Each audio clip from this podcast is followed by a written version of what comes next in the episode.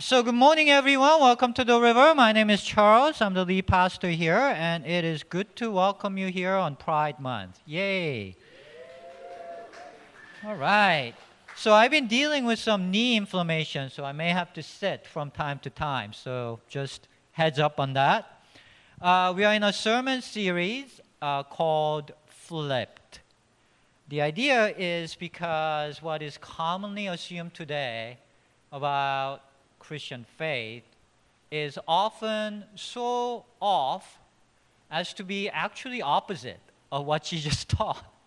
And so we are trying to look at how that has distorted, these assumptions have distorted faith and impacted our culture in the hopes that we can get back on the right track and that will result in better results for ourselves and for the culture at large. Okay, so that's the idea of the series. And today, I want to look at the topic of sin. What is sin? Fun topic, right? Woohoo! You know, we often, at this church, we don't really talk about sin very much, which has been questioned a number of times over the years because churches oftentimes define themselves or faith in contrast to the sinful secular culture out there. So there's often a lot of talk of sin in church. Have you noticed that? But we don't. And so people question why don't you stand up for God and the Bible against what ungodliness that's going on out there, um, especially with regards to the LGBTQ issue, which is relevant because it's Pride Month uh, here. Uh, a couple months ago, I had a conversation with a delightful young person who recently left her old church to join the river. And she shared with me what her pastor uh, how she, he settled down and had a very concerned conversation with her. Out of, out of concern and care for her, uh, his question was you have to decide whether LGBTQ lifestyle is sin.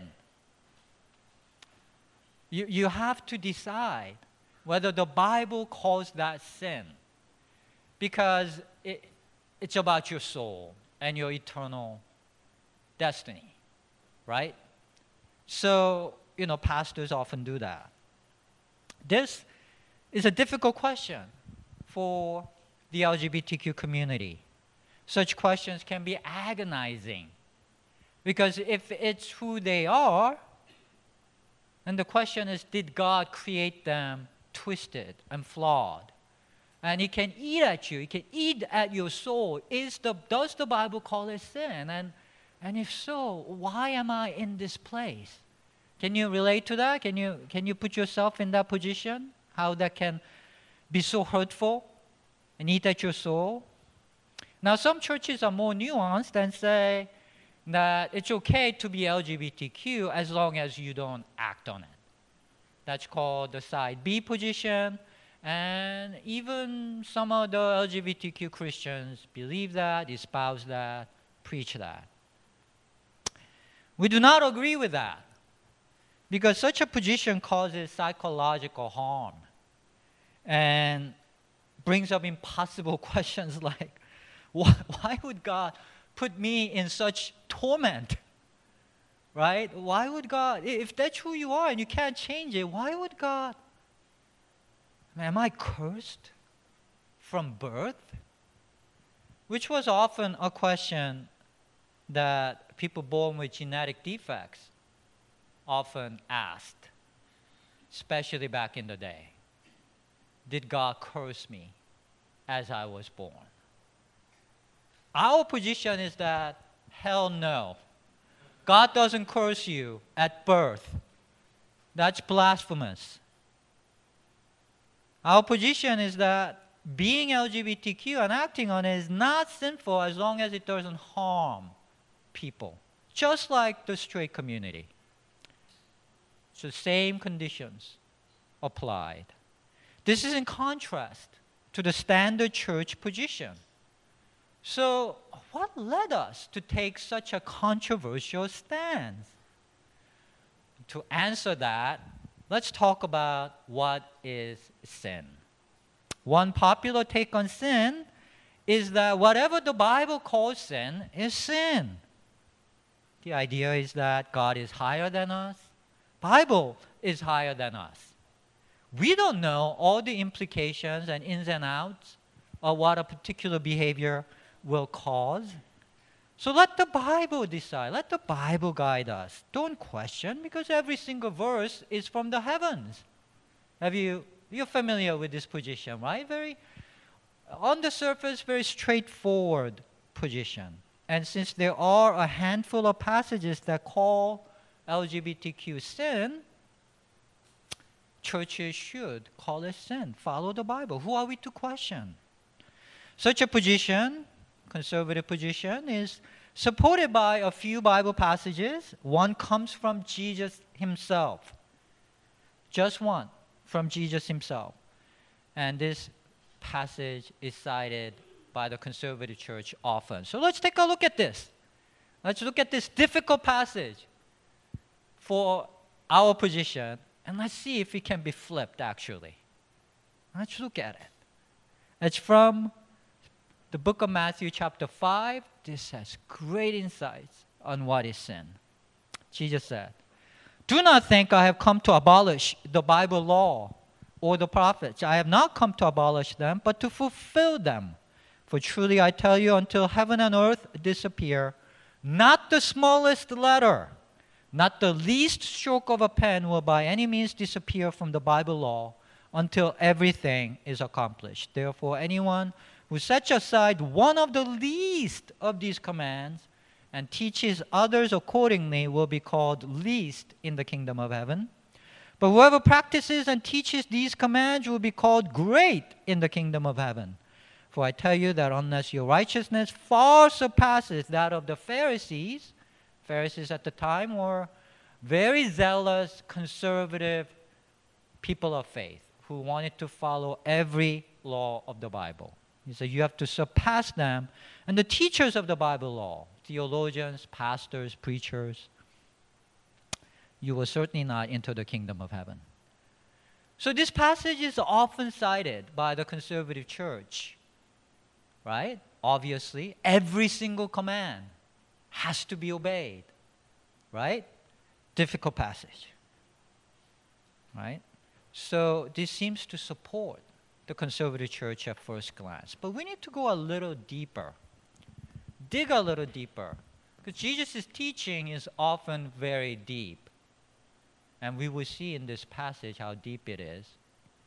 We have to go deeper because did you know that it is against God's law in the Bible to wear clothes made of two different materials. Is anyone here wearing clothes made of two different materials? Anyone? How dare you? In the house of God, no less. It's blasphemy. I am actually wearing something. Uh, you know, 95% polyester, 5% cotton. Uh oh. Did you know it's an abomination to eat rare steak? Anyone here like rare steak? Abomination. We laugh. You might think it ridiculous, you know, roll our eyes. But let me refer back to the, the last time I preached about why the laws of the Bible was so important to the people of faith for so long. The insight comes from the great scholar of Jewish faith named James Kugel in his book, How to Read the Bible. He's an Orthodox Jewish scholar from Harvard. He says that a great contribution of Jewish faith was the introduction of the concept of standing in the court of God as servants of God at all times in your life. So you could be anyone. You could be a carpenter, you could be a shepherd, and you could be doing very menial things like, you know, looking after like sheep poop or something. But whatever you were doing, at all times you were standing in the court of God, who is the emperor of the universe, the king. And you are servant of God standing in the court of God, and it ennobled every single person. You see how it gives dignity and sense of worth to everyone, no matter what they were doing? Because if even if you're like doing the littlest thing, you are still doing it in the court of God as a courtier, it ennobles you. It's a very powerful concept. You see that? And as servants of God, every command matters. Bible law is court protocol. And when you're standing in the court of a king in the ancient times, what you wear matters. You can't wear like jeans to imperial court, right? There are right way to dress. There are right things to eat. There are wrong ways to eat and right ways to eat. All of it matters. You see that, right? You can, you can give grave offense. Everything you do in life could bring honor to God or contempt to the court of God. You see that, right? So, who are we to roll our eyes and say it's okay to eat rare steak? Who are we to just willy nilly wear wrong clothes? Because you're standing in the court of God as a servant of God. And I talked last, week, last time I preached about how Jesus flipped the whole concept by saying, You are no longer servants of God you're friends of God. And how friendship is different from servanthood. So if you missed that, take a listen. If I may say so, I think it was a good one. Jesus flips the script and introduces an entirely new concept of righteousness. New covenant from old covenant. It is changed. And part of that is how we view sin and righteousness. In the new covenant, it is changed. And I will get to that new concept soon, but let me address why he flips it first. It's because, first off, nobody can follow such a system. It's impossible to follow every law. What we end up doing is we end up ranking laws and ignoring the ones that we find impractical, like clothes and rare steak. We don't really care about that anymore, right? And we care about murder. You rank sins. For thousands of years, church and people have ranked cardinal sin, mortal sin, venial sin. Have you heard of these things? Right? Some sins are venial. You know, it's nothing. You just say a Hail Mary a couple times and you're fine. It's fine. But if you kill someone, if you murder someone, well, that's a mortal sin. That's important. You might have to sell everything in the Middle Ages. You might have to pay for it with your life. That's something to pay attention to, right? You, you familiar? We all live like that.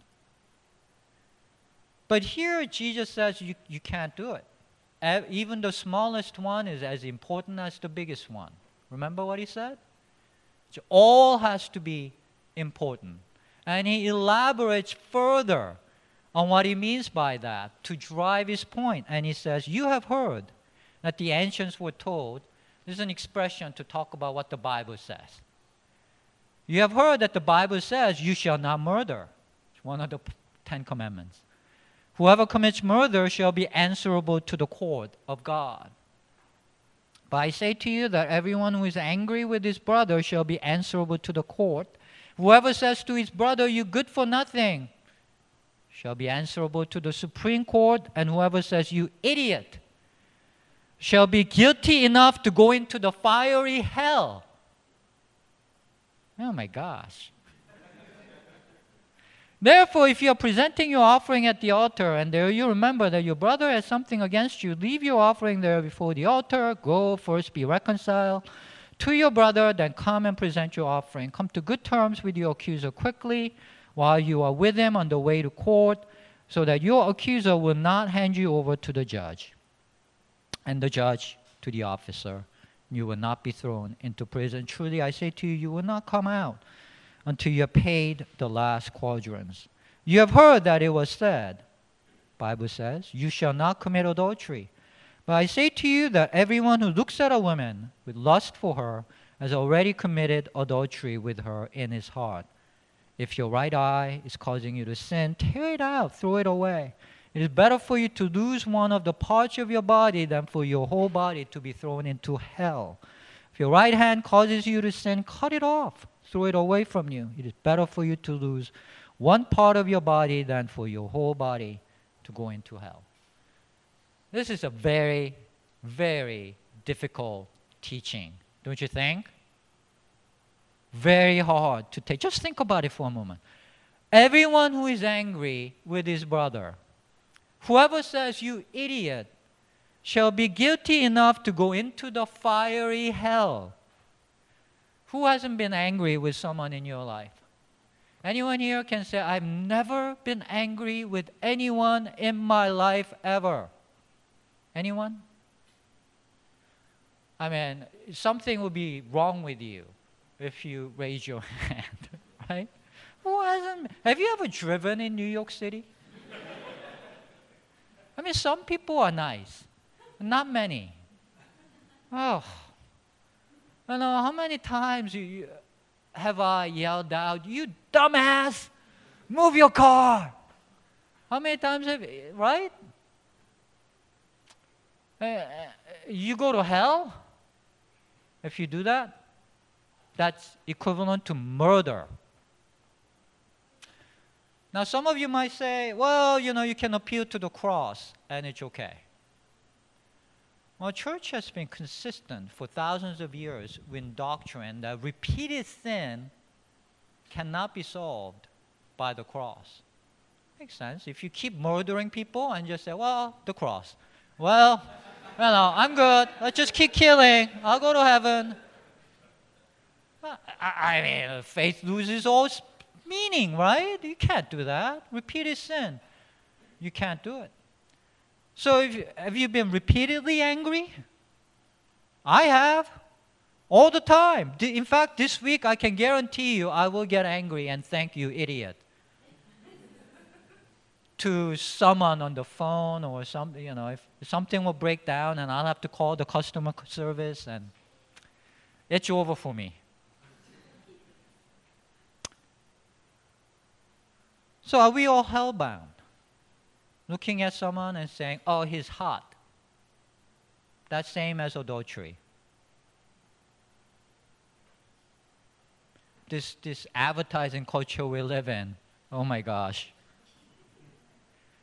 Can anyone live like this? Can anyone follow this system?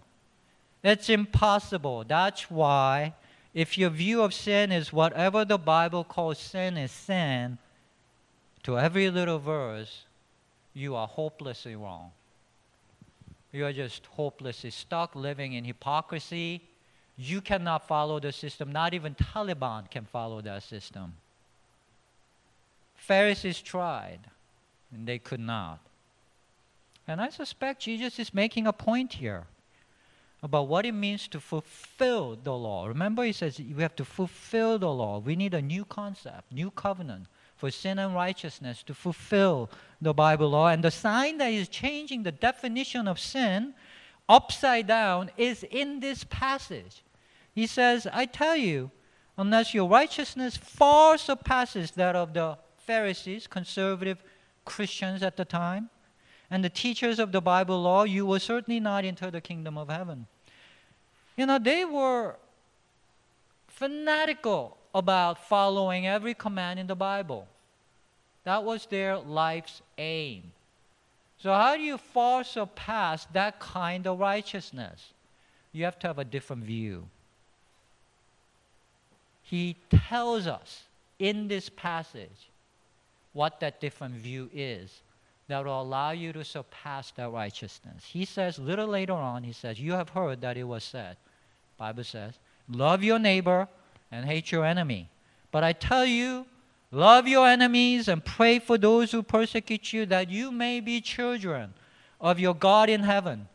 God causes his sun to rise on the evil and the good, sends rain on the righteous and the unrighteous. If you love those who love you, what reward you will get? Are not even the tax collectors doing that? If you greet only your own people, what are you doing more than others? Do not even pagans, non believers do that. Be perfect, therefore, as your God in heaven is perfect. There's some seats up here. Don't worry, just come up here. There is no shame in this church.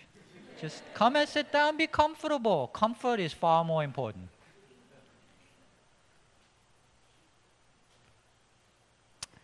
The righteousness of the Pharisees and Bible teachers is represented by the mentality of love your neighbor, hate your enemy.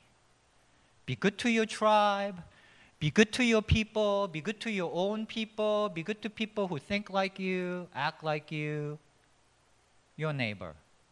And you can reject those who don't think like you, who are not like you, you know.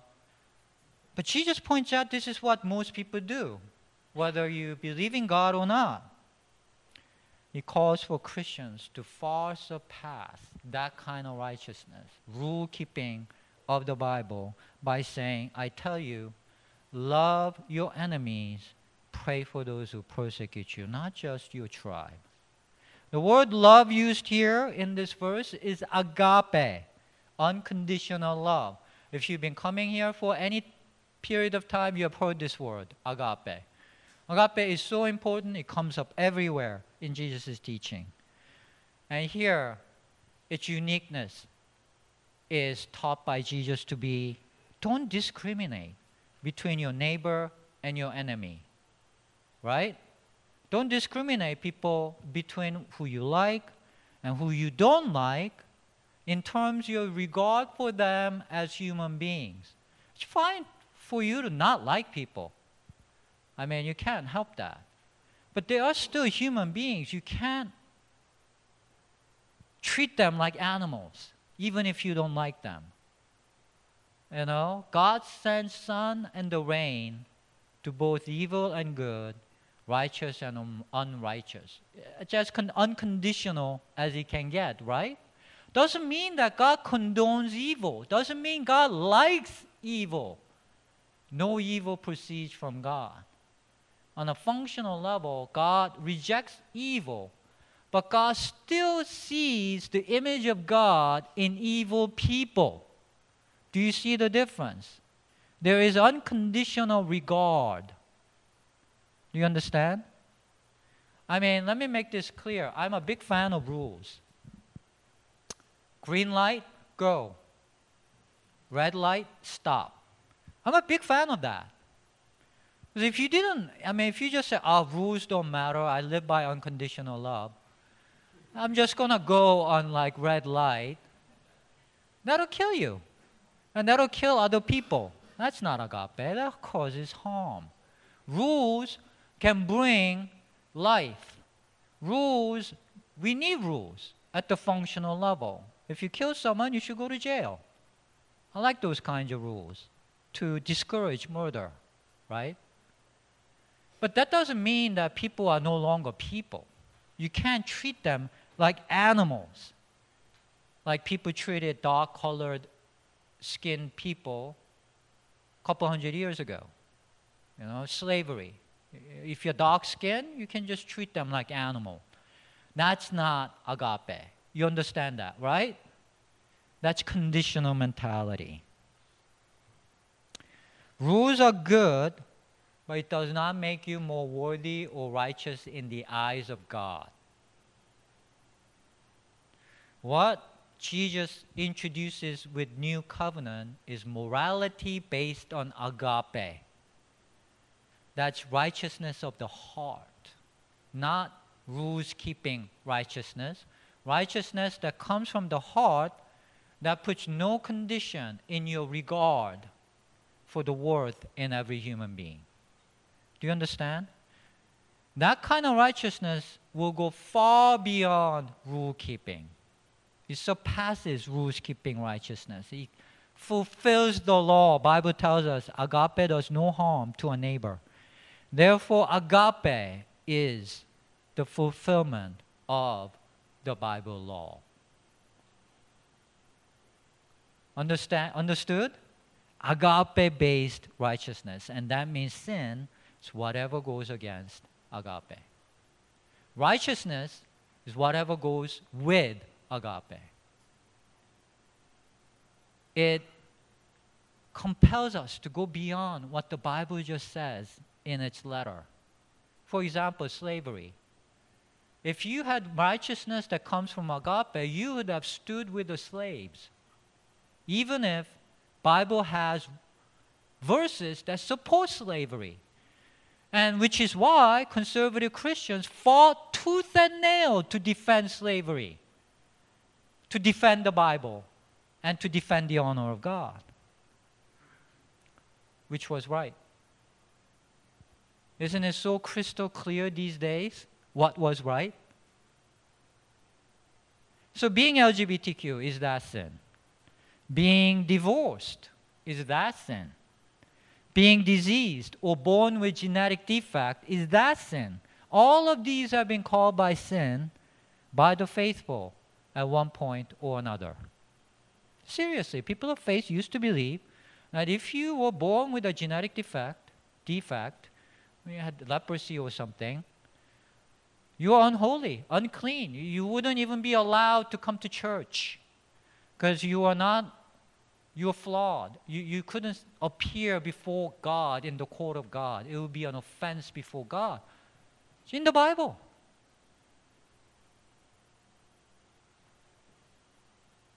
Seriously, what a way to twist and weaponize a beautiful, ennobling faith concept like standing in the court of God to actually oppress already hurting people.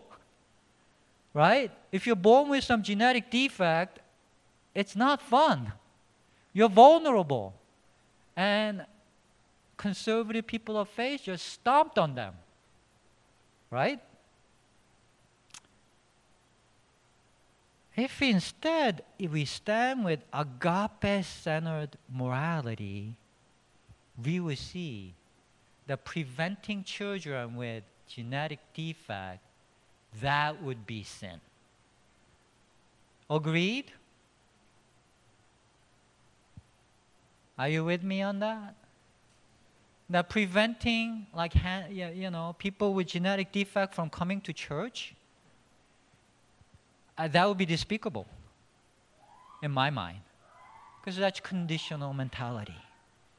I don't care if they were just trying to follow the Bible's rules. They were sinning because they were causing harm. Bible is so clear. If you cause harm, that's no good, right? Agape does no harm. That's why it fulfills the law. It's not a small thing such issues. Goes to the heart of the gospel, that kind of thing. So, issues like gun control, racial justice, LGBTQ, gender equality, all these issues get mocked by conservative Christians as being woke. Have you heard that phrase, woke? it is often used in a mocking way because they see it as trivial matters that are taking center stage. And a lot of people agree with that. But for true Christians, these are of central importance. Are you following me? Because if you are with agape based morality, then the first order sin is discrimination mentality. Because it has to be unconditional. That is the central attribute of agape, unconditional. So if you see things out there in the society that are structured and based upon conditional mentality, then we see that as worldly, sinful structures that are going against the heart of God at the highest level the most important level. You with me on that?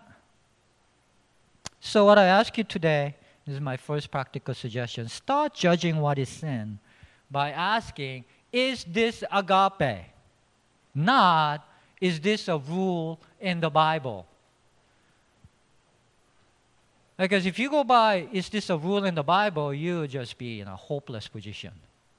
You'll be supporting slavery today. Can't do that. Ask, is this agape? Agape fulfills the law, it does no harm.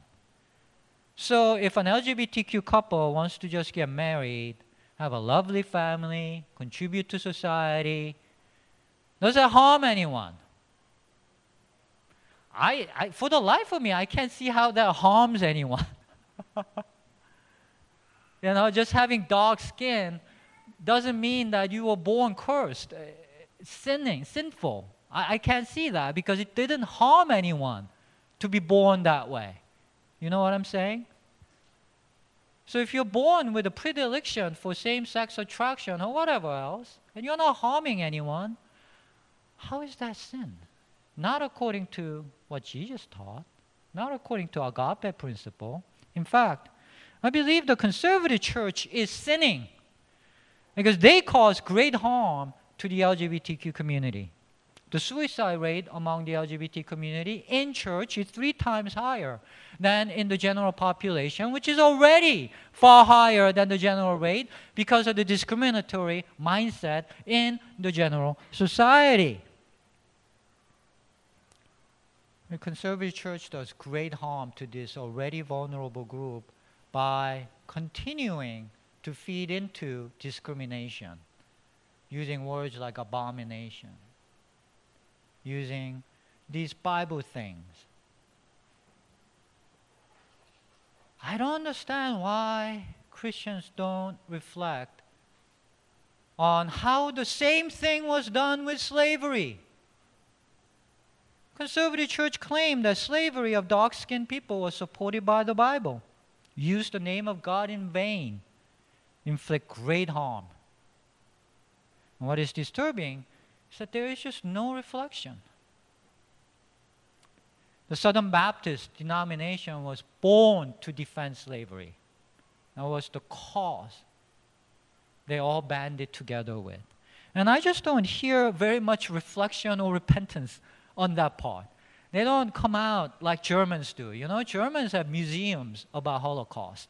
Germans repent of what they did on conditional mentality. I, I don't see that from conservative Christians. They just merely go along with the same mentality, doing the very same thing today on another group of vulnerable people, LGBTQ people, and they just keep doing it. And there's no reflection, no repentance. I call that as sinful as it can get. It's black hearts. Just no reflection, no humility before God, no fear of God in that.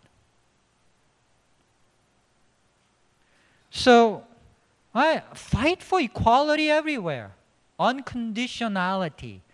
That's the, the power of agape not at the functional level, but at the fundamental sense of worth. So go out and fight against racism, misogyny, this gender discrimination. Don't, don't think of it as like, ah, these side issues. Now, these are of cardinal importance in the gospel because these are the things that structurally continue to bolster conditional mentality in this world.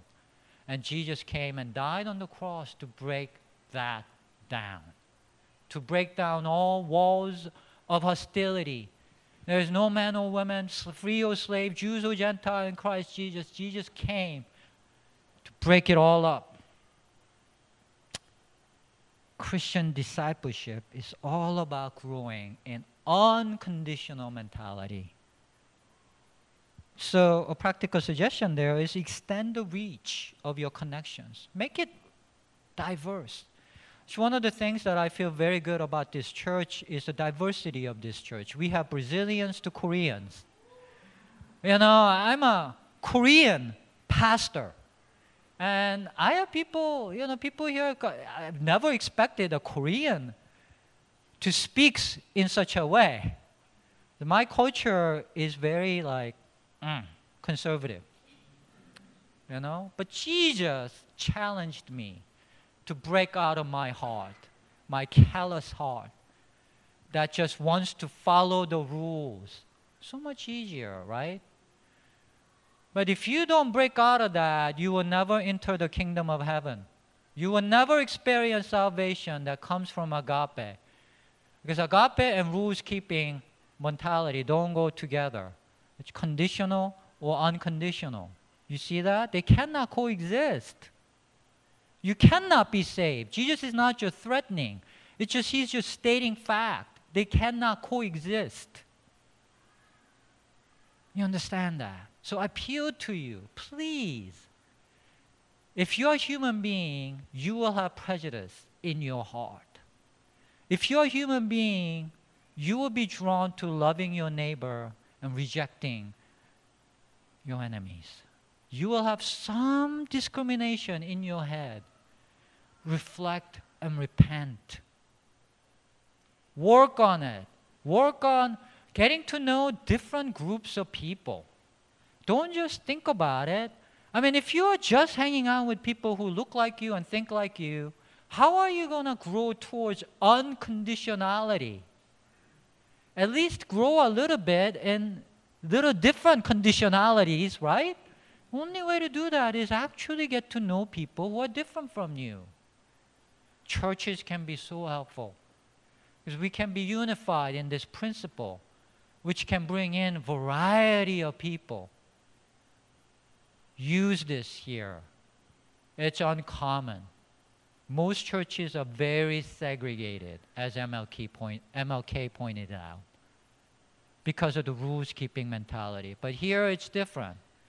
You see the, the, the variety. Well, get to know people. Church is not just a lecture, it's a community. Stay behind, get to know people. This is the way to grow.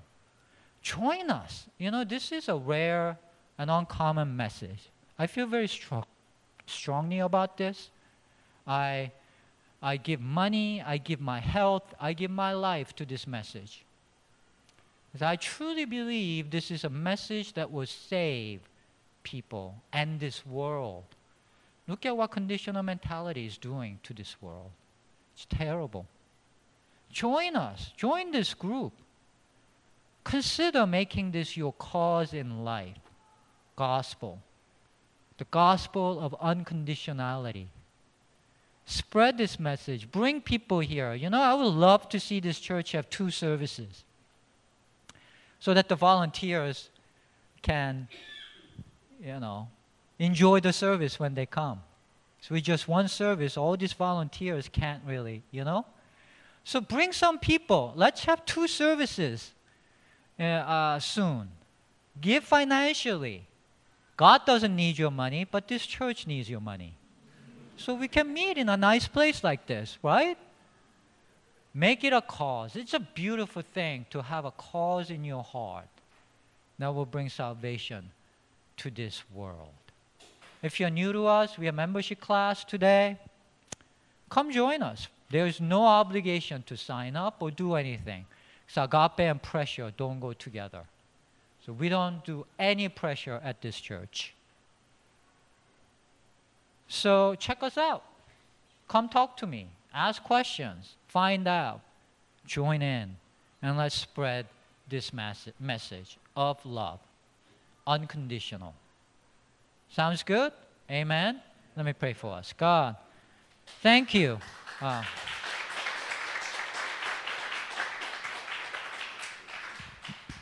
Thank you for that. God, um, I thank you for Jesus and what he taught and how he died on the cross to bring down conditional mentality of this world. Help us, O oh God, to develop and grow and have the heart of Jesus in our own hearts. Help us to love Jesus and what Jesus brought capture our hearts and break us out of our sinful, conditional mentality that judges ourselves I confess, God, I wake up all the time thinking, ah, I'm an idiot. God, help us to repent. I repent, oh God. Help us all in this room to repent from judging ourselves and others with conditional mentality that breaks your heart. And you have said over us, you are worth the life of God incarnate unconditionally. It's not about you, it's about the love of God. Help us to live in that. Help us to live in that gospel message that we may be the salt and the light in this world. In Jesus' name.